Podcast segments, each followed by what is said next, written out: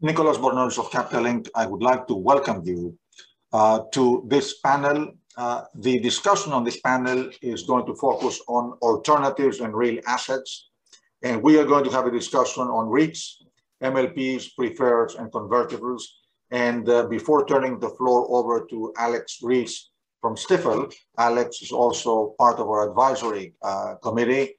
Uh, I would like to thank each one of you for your participation. One of the things that I mentioned uh, in the opening uh, remarks today is that one of the great things that we have been able to develop and enjoy during this 20 year period that we're hosting this event is a great group of uh, supporters who year after year help us to put together a great event uh, in terms of content. And thank you again for your uh, support and contribution uh, and sponsorship. So Alex, the floor is yours. Thank you again. Great, thank you very much. Um, you know, before we start, I would also like to extend a thanks to Nicholas and his team. Um, this is a very complicated affair, and they do a lot of work behind the scenes uh, to make it all come together as smooth as it does. Um, this conference, I'm sure everybody has been finding it as I have, interesting and engaging as usual. Um, but with that, we unfortunately only have 40 minutes today uh, for what is a very uh, current and applicable topic. Um, and I'm sure very few people showed up to hear me. Um, we have four exceptionally experienced panelists for our discussion today uh, for alternative and real assets. Um, First, Barry Nelson, who is uh, one of the partners and now senior advisor at Advent Capital Management. Um, Barry uh, probably taught me more than anybody else that I know uh, about convertible bonds, and I doubt that I'm the only person on Wall Street that can say that. Um, we have Ryan Sullivan, who's the co-head of real assets at Aberdeen. Uh, Matt Sallee, who is a senior managing director and senior portfolio manager at Tortoise. Uh, he brings deep experience to energy and MLP investing. And also Paulo Almeida, uh, who is the chief investment officer at Tufton Investment Management. Uh, he also has deep experience in the shipping industry uh, and insight into investing in alternative assets. Um, I'm sure we will have plenty of questions that come from the floor. We will address those as the presentations continue. Um, and I also have a few of my own uh, at the end. Uh, so with that, I'll turn it over to Barry and let's get started. Gosh, Alex, uh, thanks for those uh, kind remarks. And you've done a great job in uh, an odd field, closed-end fund research, not enough research uh, into this um, type of security. But uh, here we are to enlighten the listeners convertibles. Uh, the nature of convertibles, the concept of capturing equity-like returns over time because of the tendency for convertibles to capture uh, most of the upside of the underlying common stocks while uh, having excellent downside uh, protection. And these characteristics uh, uh, Uh, seem to me, uh, and I'm prejudiced, to be uh, especially timely right now. I mean, we're worried about inflation and convertibles offer equity sensitivity. The value of companies ought to go up with inflation. If inflation or rising interest rates ensue, that can pressure PE multiples, yet the record shows over the last 20 years when there have been periods of increases in the interest rate on the 10-year treasury that uh, convertibles have usually gone up and have consistently outperformed uh, all other fixed income uh, uh, asset classes. Uh, yields are low in all of our assets, uh, asset classes these days, but in convertibles, at least we do have mandatory convertibles, uh, which um, provide their asymmetry essentially by having much higher yields than the underlying stocks. And of course, um, uh, whatever's coming with uh, taper, rising interest rates, uh, God knows, uh, higher volatility increases the theoretical value of convertibles and uh, creates trading opportunities.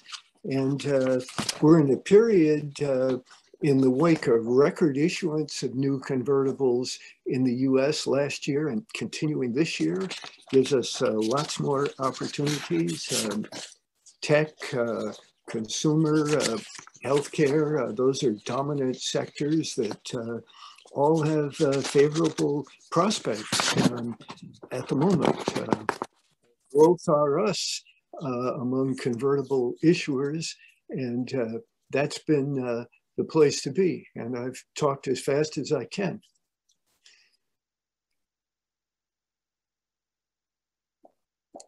Uh, Alex, you are on mute. I am unmuted. Sorry, that is a that is a a, a fail for the moderator. Um, thank you very much for that introduction. I'm sure there's going to be a lot that we'll get into, um, but I think Ryan is going to go next. We'll do some of the prepared remarks, and then we'll kind of gather questions at the end.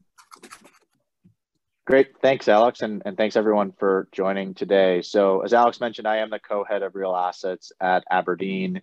Um, I spend the majority of my time on the global infrastructure space. Uh, I help manage a closed-end fund in this that space that actually spans both the public and the private markets.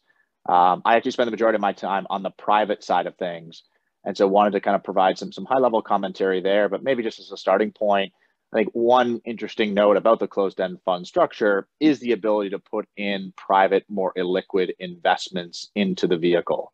Again, you don't have to worry about the capital inflows and outflows. So the fact that the closed-end fund structure is a permanent pool of capital that can ultimately support more illiquid types of investments, we think is particularly unique. And it's particularly unique as you look at the global infrastructure space for a variety of reasons. I think first and foremost, there's been obviously a lot of capital attracted into the space, but the private markets can be a bit more inefficient than on the public side of things. Um, that inefficiency, if you invest in a thoughtful way, can lead to a slightly higher yield profile. So as investors continue to think about this low yield environment, we believe both public and private infrastructure assets can uh, do a, a, great job in generating that amount of yield. And if you're willing and have the ability to take on the illiquid nature of some of these private infrastructure investment opportunities, it can, can be a real contributor to, towards that. I think the other thing that we've thought a lot about, and not too surprisingly, is just the, the increasing prospects of inflation. Um, and Barry mentioned it earlier, but but infrastructure historically has been a very good inflation hedge as well. Um, on the private infrastructure side, we're typically looking at assets that have very directly linked inflation income streams. So owning a particular asset that will step up with inflation over time, we think that's critically important. And again, as a is, is really a unique attribute of the broader infrastructure landscape. Like the final point I was going to talk about is just kind of where we are in the global infrastructure space. Again, at a high level, uh, lots of headlines in the space. It's very, very topical from a political standpoint. Uh, but as we step back and, and, look at things, there's there's really kind of two halves to infrastructure as we see it today. Uh, on one side, you have some of the higher growth infrastructure sectors. These would be areas like renewable power, communications infrastructure, certain segments of the water infrastructure landscape. Uh, key reason for that is there's a lot of decentralization going on. Right, renewables is probably the best example where we're going from centralized kind of coal-fired power plants as, a, as an example to a very decentralized wind and solar and other types of technologies on the renewable side. And so we think that presents some really unique investment opportunities across both the public and private landscape. And then the second half is more of your kind of stable kind of uh, elements of, of infrastructure, right? Historically, these were things like bridges and toll roads. Again, obviously, notwithstanding some of the COVID impacts, those continue to be uh, high quality, high barrier to entry types of assets, importantly with those inflation linkages. So again, really looking forward to today's discussion and, and hopefully that at least sets the table a little bit on, on where I focus and, and the things that we think about in the global infrastructure space. Well, thank you very much for that, Ryan. Um, and, and now on to Matt for a bit. Uh, Matt, um, can you just give us a little bit of background on, on what Tortoise is working on right now and some of the different aspects in the MLP world that uh, you can come up to speed on? Yeah, I think uh, most people view view Tortoise as an MLP shop, but in in reality, I mean that is that is our roots, but developed quite a bit of capabilities over the last you know decade. Um, so basically, you know, we're focused on broadly uh, infrastructure, but energy infrastructure, and within that we include uh, midstream, like I said, most people know us for, but also power and, and, renewables. And, uh, you know, kind of broadly, we refer to this as decarbonizing infrastructure. So there's a lot going on to kind of meet the world's needs for, um, you know, more energy, but less carbon in the future. And we can do this in public and private formats. Um, so we've built out a lot of capabilities really to invest in, um, not, you know, not just kind of traditional energy infrastructure as people think about it, but, you know, renewable fuels and wind and solar, uh, again, both in public and private formats. Um, and we think, you know, there's, you know, we don't think there is a lot, uh, obviously, going on in, in the world of energy. Um, you know, when you think about how, how do you continue to supply the world's uh, energy needs, but do so with less carbon in the future. Um, you know, I think the one that people think about most clearly, that's most understandable, is decarbonizing power infrastructure. So basically replacing coal with gas and renewables.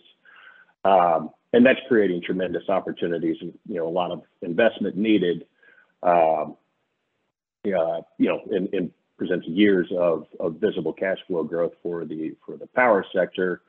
And as you think about midstream energy infrastructure, um, they're also part of the solution, which I think people don't necessarily, uh, uh, you know, recognize that these companies are doing, uh, have, have made net zero commitments. So majority of our portfolios made net zero commitments uh, and is, is also uh, significantly addressing the methane emissions uh, that have, have been, you know, a, a, black eye for the natural gas space. So really kind of cleaning up their operations, but also investing in renewable fuels um, in carbon capture, which is a, a three and a half trillion uh, dollar total addressable market. And you know, I think we, I think it's pretty clear when you see what's going on in, uh, you know, Western Europe or China that you really need an all the above approach to to you know keep the lights on, but do so with with less carbon, and that's creating um, you know, a, tremendous opportunity and where we're particularly uh, focused on in infrastructure. And um, certainly there, there's a, uh, a positive uh, tailwind from inflation and strong commodity prices and all those things going on in the space right now. So we're pretty excited about the future, in particular relative to kind of the last you know five years of poor performance. Excellent. Um, thank you very much for that. Uh, I, I, would like to also turn to Paulo, um, who has deep experience in shipping. Uh, reading in his bio, um, you know, a, a, a, truly extraordinary resource that we have in front of us. And I, I, can sort of speak for myself and say I know less about the shipping business and I know less about the investment opportunities there. So um, without further ado, Paulo, please. Uh, yeah, thanks, Alex. Um, so I'm the CIO of Tufton Investment Management. We are headquartered um, uh, in London. Uh, in addition to managing about 900 um, million dollars in private funds for European institutions, we have a uh, London listed fund. Although it is listed in London, um, it is quoted in, in uh, dollars called Tufton Oceanic Assets, got a market cap of just under uh, 400 million uh, we listed nearly four, four years ago. What we've done um, first privately and then uh, in the public space is to bring to um, institutional investors an ass, a real asset class that has historically been very difficult um, to access.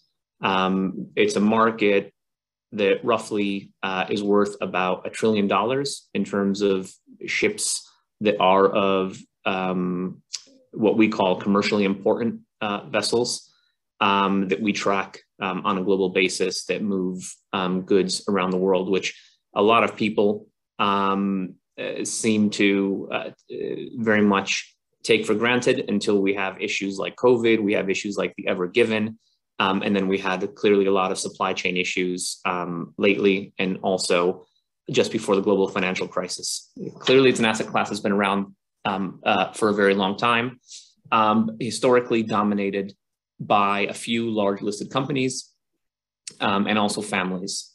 Um, over the past 10 or 20 years, um, shipping tends to be behind aviation um, or aircraft leasing by about 10 years and behind, behind real estate by about 20, 30, 40 years. It's gone from being a, a business that was dominated by um, a number of families, some actually quite small, into one where institutional capital has come into over time and we've helped make it accessible.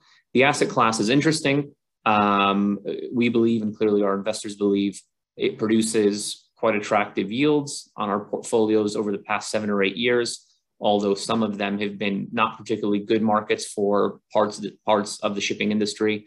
We've produced low teens unlevered uh, cash on cash returns fairly consistently.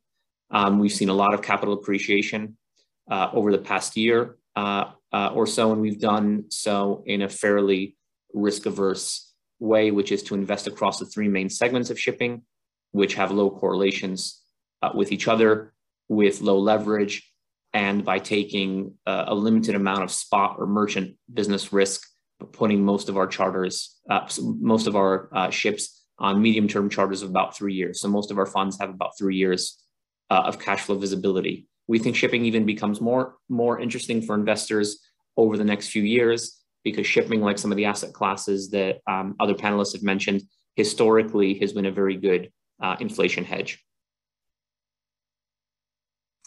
Well, anyway, thank you very much for that. Um, we are getting a few questions that are coming in from the field.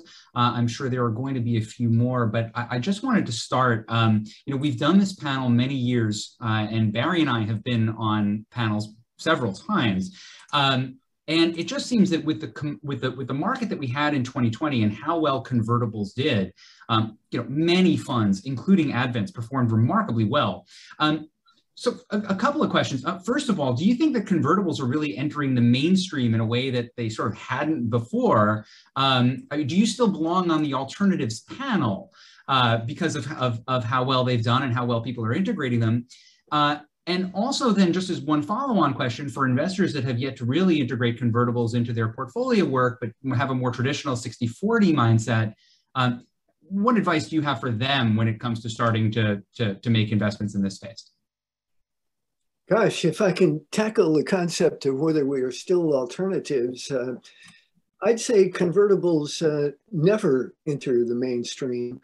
I mean, we've uh, we've studied them going back nearly 200 years in the U.S., and there were also some in earlier centuries, even uh, 300 years ago. Um, it's it's always a niche. It would be a miracle if we became uh, mainstream.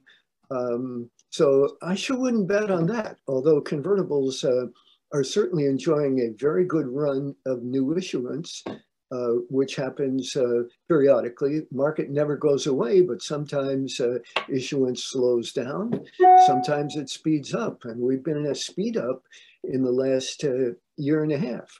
Regarding the uh, typical 60-40 balance between uh, equities and fixed income, we see convertibles as akin to an automatic transmission. That is, convertibles uh, become more equity sensitive when the underlying stocks go up, and convertibles become more bond-like uh, if the underlying stocks go down. So in essence, convertibles are always providing a sort of an automatic uh, reallocation as to opposed to what is necessary if a portfolio starts out 60% equities and 40% uh, fixed income, and at some point annually or whenever, it has to be uh, rebalanced.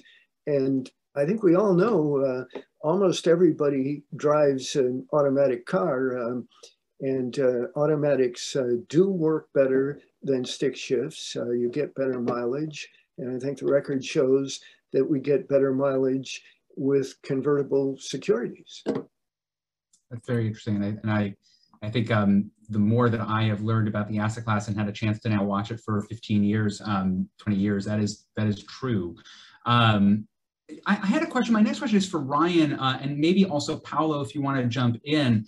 Um, you know, Ryan, I know that you would focus on on the private uh, real estate space, and you've given us some view of the public versus private opportunities uh, that are available in real assets.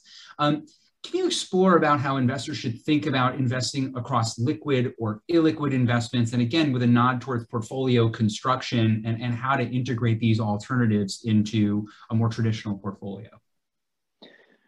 Yeah, Alex, it's, it's a really great question because as, as, we engage with clients, that that is typically the question a lot of people are asking, right? What is the right mix between public and, and private? And, and listen, I do think it it speaks to each individual or institution and their liquidity tolerance and, and ultimately what their longer term kind of goals are. But I think level setting that a little bit, there's a couple things that we think a lot about um, as we think about public versus private. Um, first and foremost is is there's absolutely no reason to be in the private markets if you're not going to get any sort of, of alpha or illiquidity premium or or what you whatever you want to call it. So we do think that regardless of whether it's within a closed-end fund wrapper or just broader portfolio construction every single private investment opportunity that we look at we compare it to the public markets right? And we say hey if there's a really interesting communication infrastructure asset that we're looking for but we can buy a stock in the public markets at a cheaper level why wouldn't you do that right because you can get it's more liquid and you can can buy and sell out of it so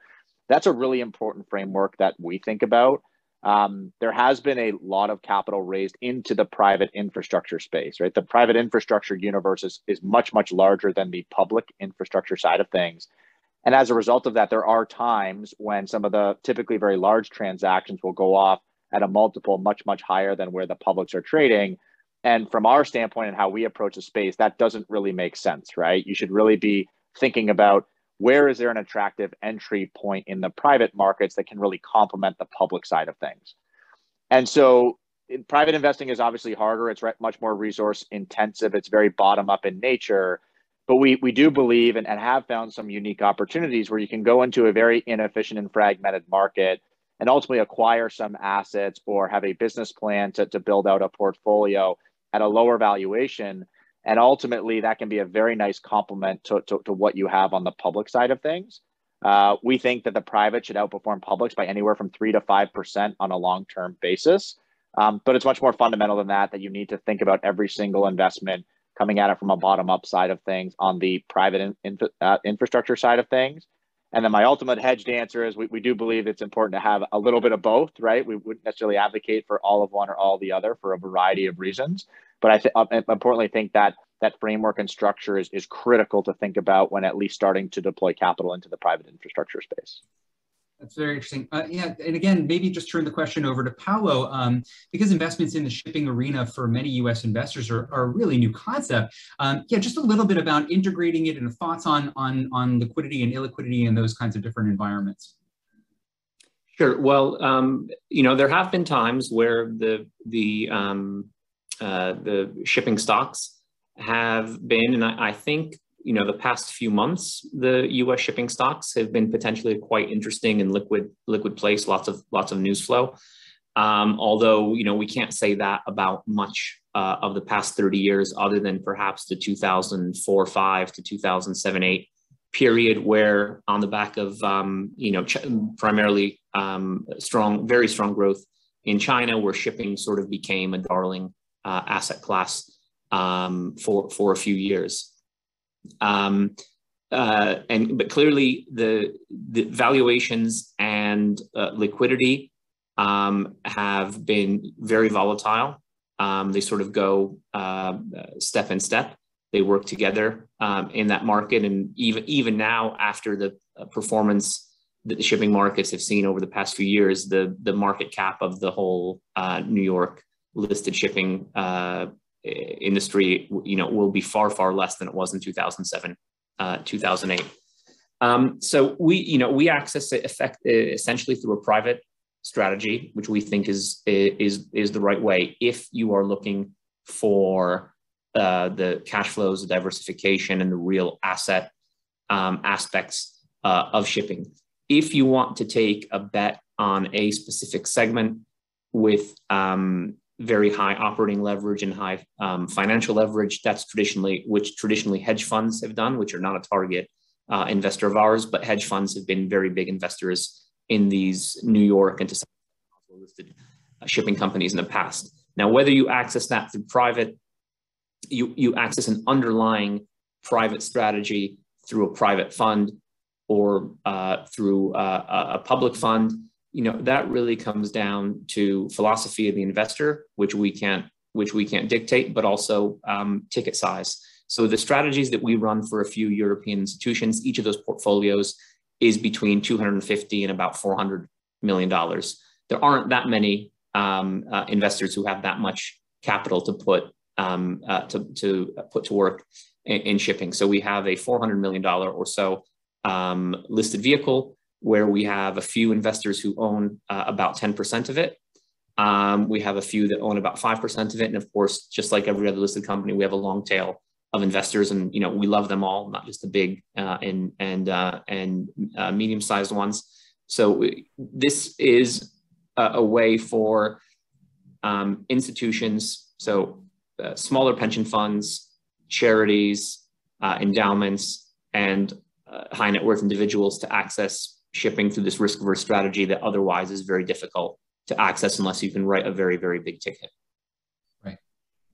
Fascinating. Um, my, my, I have one more question, um, and, and, this one's for Matt. Um, energy infrastructure has just had a bang up year. Um, you know, by one measure, the Alerian index I think is up 85% in the one year period, um, which has just been obviously fantastic. And, and you can just see that the flows are following. Um, but so two questions. Uh, first, sort of like where do we go from here? What's your what's your prognosis on this on this uh, fascinating market? Um, and also, again, how do you think again, from the perspective of an individual investor, how do you go about negotiating the volatility that comes with energy infrastructure and again, portfolio integration?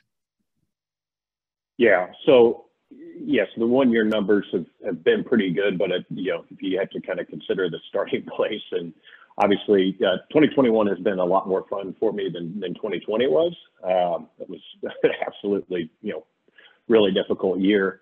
Um, and if you just think about midstream energy infrastructure um, over the last, you know, five years, kind of leading up to the pandemic. These companies were investing over $70 billion a year to try and keep up with, you know, U.S. shale production growth, generating significant negative free cash flow, um, you know, misalignment between management teams and their investors, um, the global crude market was oversupplied. You know, midstream was was paying up to you know midstream public companies were paying up to buy assets from private equity, um, and you know 2020 kind of reset all that. It was incredibly painful. However, U.S. production growth has has took a step back and has now kind of leveled off. Um, so there's not a lot of need for additional investment. So as we look forward, there's enormous free cash flow that these companies are generating because the cash flows, you know, even during the pandemic, fell by a few percent. So the stock prices were down, you know, 65% at one point. The cash flows were still there, and there was a lot of technical factors driving that.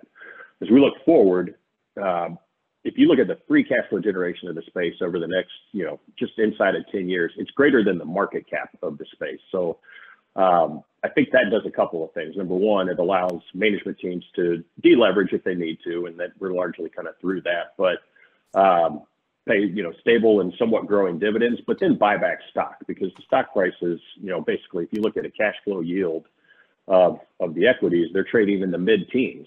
So it's hard to find a capital project that's going to have returns you know higher than effectively a guaranteed mid teens sort of IRR. Um, so we're really encouraging management teams to buy back stock. That is happening, and I think that's part of the reason that the space has has rebounded, along with a lot of macro factors. Inflation is great for the space. Commodity prices are tight, are just are high.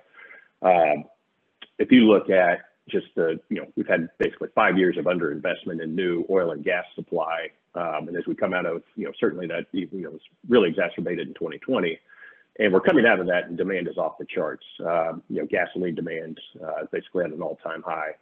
Uh, natural gas demands, you know, you know, well above any any previous levels, and there's not enough supply to meet that. So that sets up really well from a macro standpoint for the space, um, providing a nice tailwind. Um, on top of that, these companies are the, the, public companies are now selling assets to private equity at multiples that are higher than where the public markets are trading at, which um, is you know as we talked about previously, it doesn't make sense. Um, and then the last thing uh, I will mention, or failed to mention, I should conclude with, is companies, energy companies have been very resistant to energy transition and decarbonizing. That has changed 180 degrees. And if you just look at all, you know, just over the last, you know, basically in the third quarter, all the different announcements that have come out from midstream energy companies and things they're doing to invest in renewable natural gas, renewable diesel, um, you know, starting to invest in hydrogen, partnering with renewable companies. Um, there's just a lot of exciting things going on. Um, but I think underlying all that is, is capital discipline that will help drive returns, you know, for the foreseeable future on top of a, a really good macro setup. Good, very good. Um, interesting all around. Um, we have a couple of questions coming from the audience. Um, the first one is directed to Barry. Um, the, the, the, questioner says it has, has two parts to the question. Um, noting that a lot of the closed-end funds that invest in convertibles uh, utilize some leverage, uh, they have a two-part question. Um, one, in terms of the rising borrowing cost and what that might do to fund performance. Um, also then leading into an inflationary environment. What, what do convertibles do um, if you're in a period where inflation runs, uh, runs above average?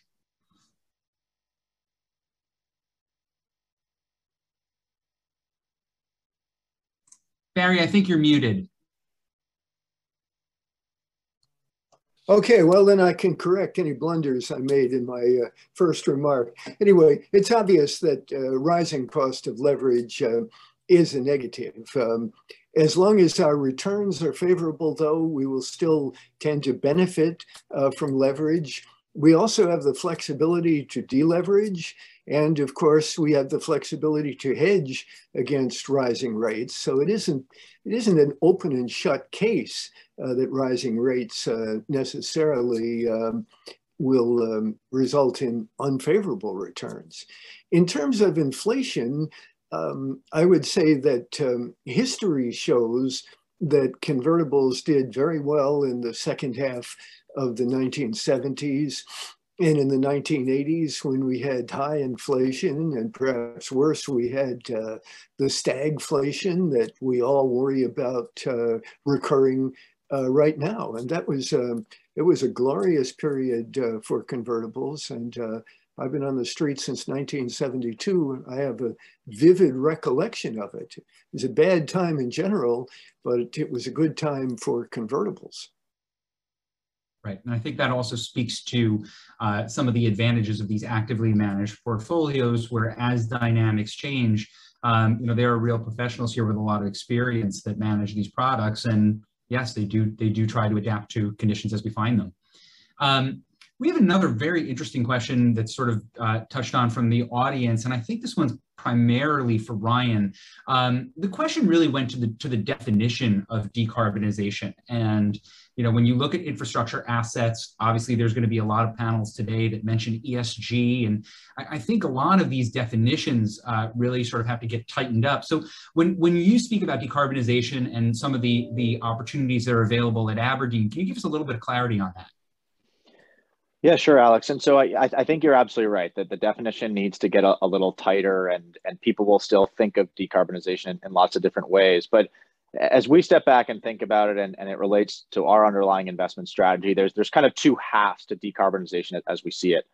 The first is to decarbonize the electricity grid, right? So this is is very we're very well defined at this point, right? You can replace a coal-fired power plant with wind and solar um, and then the second order to that is try and electrify as much as you can, right? So go from a conventional kind of gasoline fired car to electric vehicles, right? You can kind of force houses and businesses to heat through electricity versus fuels. And so that element of the decarbonization, in our view, started really back in the kind of kind of early 2010 timeframe, right? Where you see a lot of subsidiary subsidies move into the renewable space and solar and wind back then wasn't very cost competitive. Today it is because it's been subsidized for a long period of time. There's been some great technological advancements.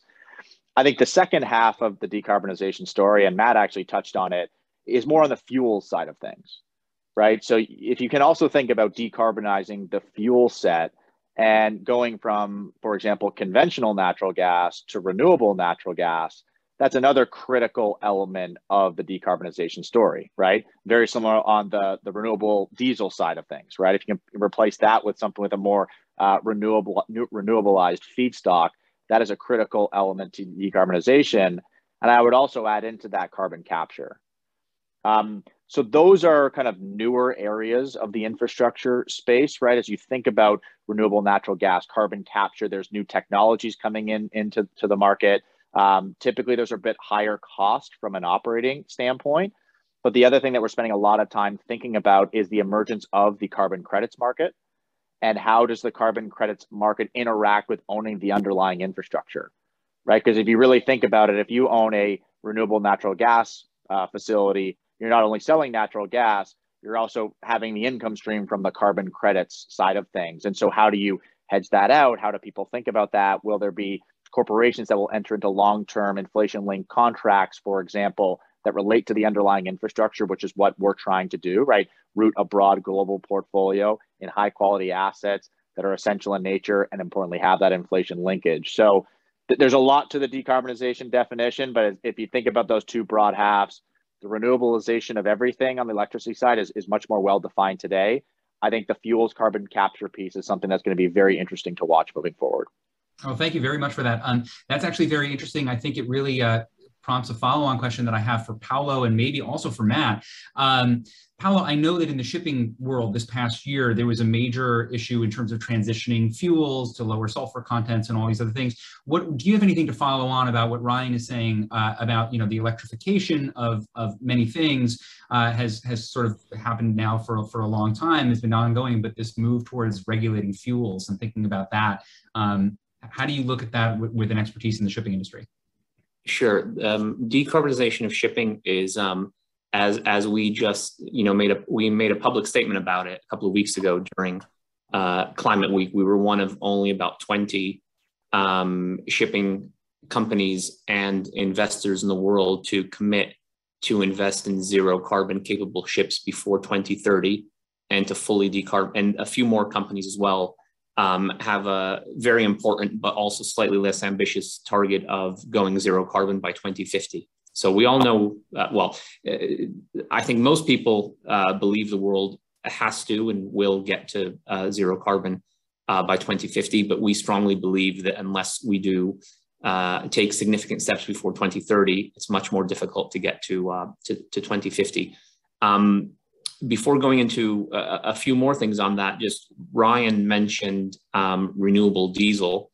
Um, as it so happens, around the same time, um, we ran a, a, ship, which a few other people have done as well, but we're probably one of the first five or so to have run a, a full voyage of a couple of weeks fully on uh, renewable diesel. So we ran it on a voyage from uh, Europe to um, the Great Lakes uh, and back, where fuel is um, uh, recycled uh, cooking oil.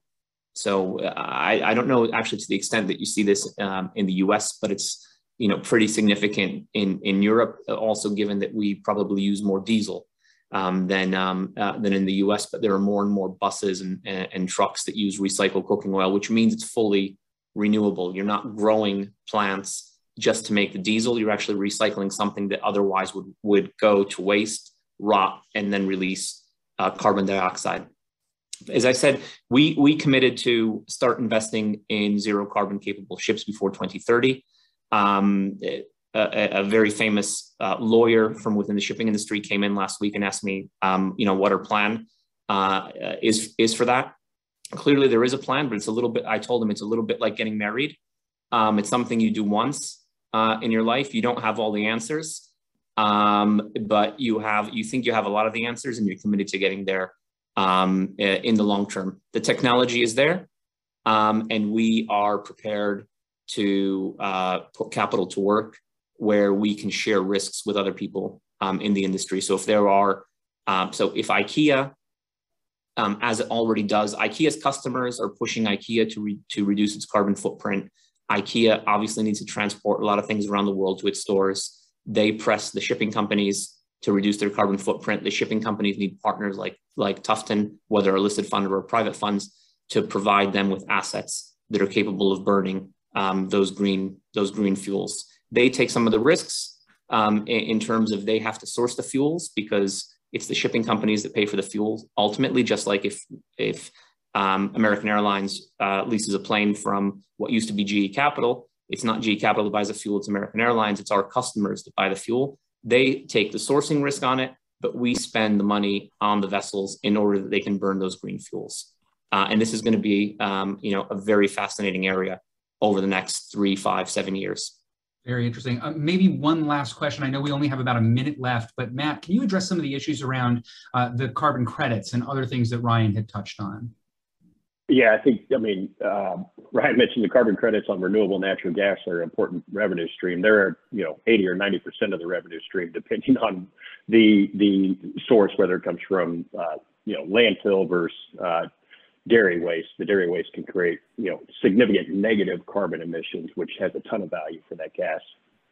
Um, so we're seeing companies like Kinder Morgan have actually invested, bought a company um, that is that is uh, a producer of renewable natural gas, and they're expanding that business pretty rapidly. And we think that gas, um, don't think we're virtually certain that gas is going to have significantly more value than fossil natural gas because corporates like Microsoft, if you're trying to get to net zero, you know, investing or, or, or purchasing uh, negative emission fuels is far more effective than, you know, putting renewables on your building, which help us, you know, avoid carbon emissions. You know, when you talk about renewable natural gas, again, depending on the source, you can get into significant negative emissions. Um, so I think these are really powerful tools that traditional energy companies are bringing to, to, to part of the decarbonization solution. Wonderful. Thank you so much, everybody. I think we have officially run out of time, uh, but this is a fascinating discussion, and I really thank you all for your participation. Uh, Nicholas, thank you too. Well, I will close the uh, the session by simply saying thank you very much. Indeed, a very uh, insightful and uh, interesting discussion. Thank you very, very much. Thank you. Thank you.